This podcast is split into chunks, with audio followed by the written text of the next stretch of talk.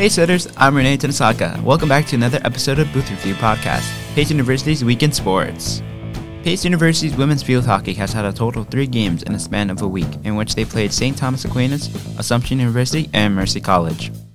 Pace University field hockey won against St. Thomas Aquinas 0 1 after Pace scored in the second quarter from number 4 Sydney Sims, who provided the game winner. Their next game was against Assumption University, which had to go into double overtime. The setters performed very well, with number 25, Kristen Dietz, putting 7 out of 10 shots on goal. Assumption won 1 0 after 72 minutes of a scoreless action. Pace University had another away game against Mercy College, which was an action packed game. The first quarter ended with the setters being down by 2 to Mercy. The setters didn't give up and was able to tie it up 2 2 in the second quarter. The game ended with Mercy winning 3 2 after scoring in the final quarter of the game. I was able to attend the away game and spoke with head coach Katie Kingsley and with fellow MCBA film student Krista Dietz. Here's what they had to say during the post-game interview. Hello everyone, my name is Renee. I'm an intern for Booth Review and I'm here with Katie Kinsley, the head field hockey coach at Pace University.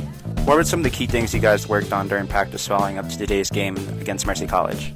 Um, one of the major things we've been focusing on is just our goal scoring, so just creating opportunities forward. I think um, our ball movement has been looking pretty good before this game, um, but we just haven't been finishing, so just trying to work on the goal scoring piece of it.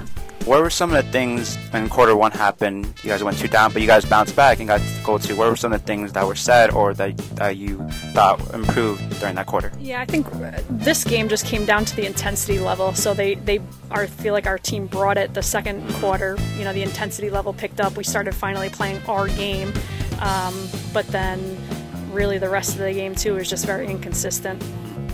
Who do you think stepped up during this game today? Um, I think Noelle Noelle May. Um, she usually is a midfielder for us. We actually moved her up to the forward line just to try to create a little bit more opportunities forward. And I think she played a great game, just hustling the intensity level the entire time, and just really trying to put the ball inside the circle and on goal. Well, thank you so much for your time today. Yeah, no problem. Thank you. Hello, everybody. My name is Renee. I'm interviewing. Krista Dietz. Uh, what's your major? I'm a film major. What year are you in? I'm a sophomore. How do you feel going in today's game against Mercy College? Uh, I feel like we didn't bring too much energy to the field, and we needed more energy to be successful. I thought some of us played really well, and we were moving the ball very well up the field. We were making passes in 2v1 situations. We just need to capitalize on them. What do you think was the most challenging part when facing Mercy College? I think it was our off ball movement and our defensive technique. We were diving in a lot on ball, and we weren't coming up with a lot of them, so they were easy to get corners. So, what are some improvements that you saw during the game today? I thought as time the game went on, like moving the ball forward was a lot better. We got more corners towards the end of the game, and we were trying to put them in the back of the net. During quarter one, when you guys went two down and then you guys bounced back to two one, what were some of the things that uh, helped make that happen? I think the ball movement was better, and our communication going into the second quarter was better. Talking about what we needed to improve on and what we needed to do to be successful with scoring. I thank you for your time today. Thank you. After two back-to-back away games, Pace Women's Field Hockey returns home and will host Molloy College Wednesday, October 19th at 6:30. Pace University volleyball fell to Wilmington University 3-1 in an away game. However, senior Riley Jones, number 20, had 15 kills that game and also 18 digs, which was her second double-double of the season. Sophomore Casino, number 8, also dished out a terrific 43 assists as well. Their next game was against New Haven, where Pace University fell 3-1. The women put up an amazing fight after winning the second quarter, with Pace University coming close in both quarters 3 and 4. Both outside hitters Riley Jones and Sydney Garner put an amazing display during another away game, putting in combined 31 kills, while number 8 Casantino put up 49 assists. Their next game is a home game against Molloy College this Thursday at 7 p.m. Pace women's soccer fell to Franklin Pierce 2-1 at home. After a high press against the Ravens in the second half, number 99 forward Ava Vibrook was able to find the back of the net off an assist from fellow forward number 6 Allison Clark. Pace had a total of 12 shots, with 5 of them being on goal, and goalie Anna Fiori making a total of 5 saves during the game as well.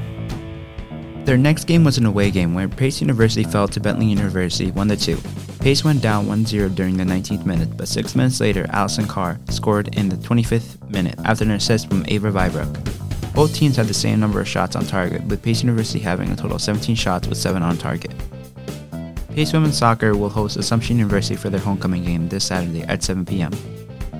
The men's soccer club were down in the first half, with Iona up by one, but the second half, Pace controlled more of the game, which led to them getting a goal from forward Burge, who was assisted by midfielder Danny Sanchez.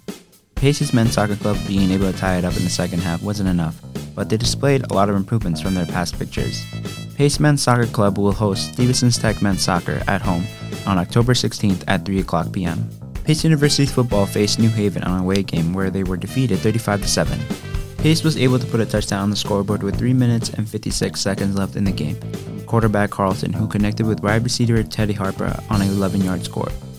Quarterback Carlton has also recently become Pace's all time leader in passing touchdowns. Setters will host American International College for Pace's homecoming game this Saturday at 1 p.m.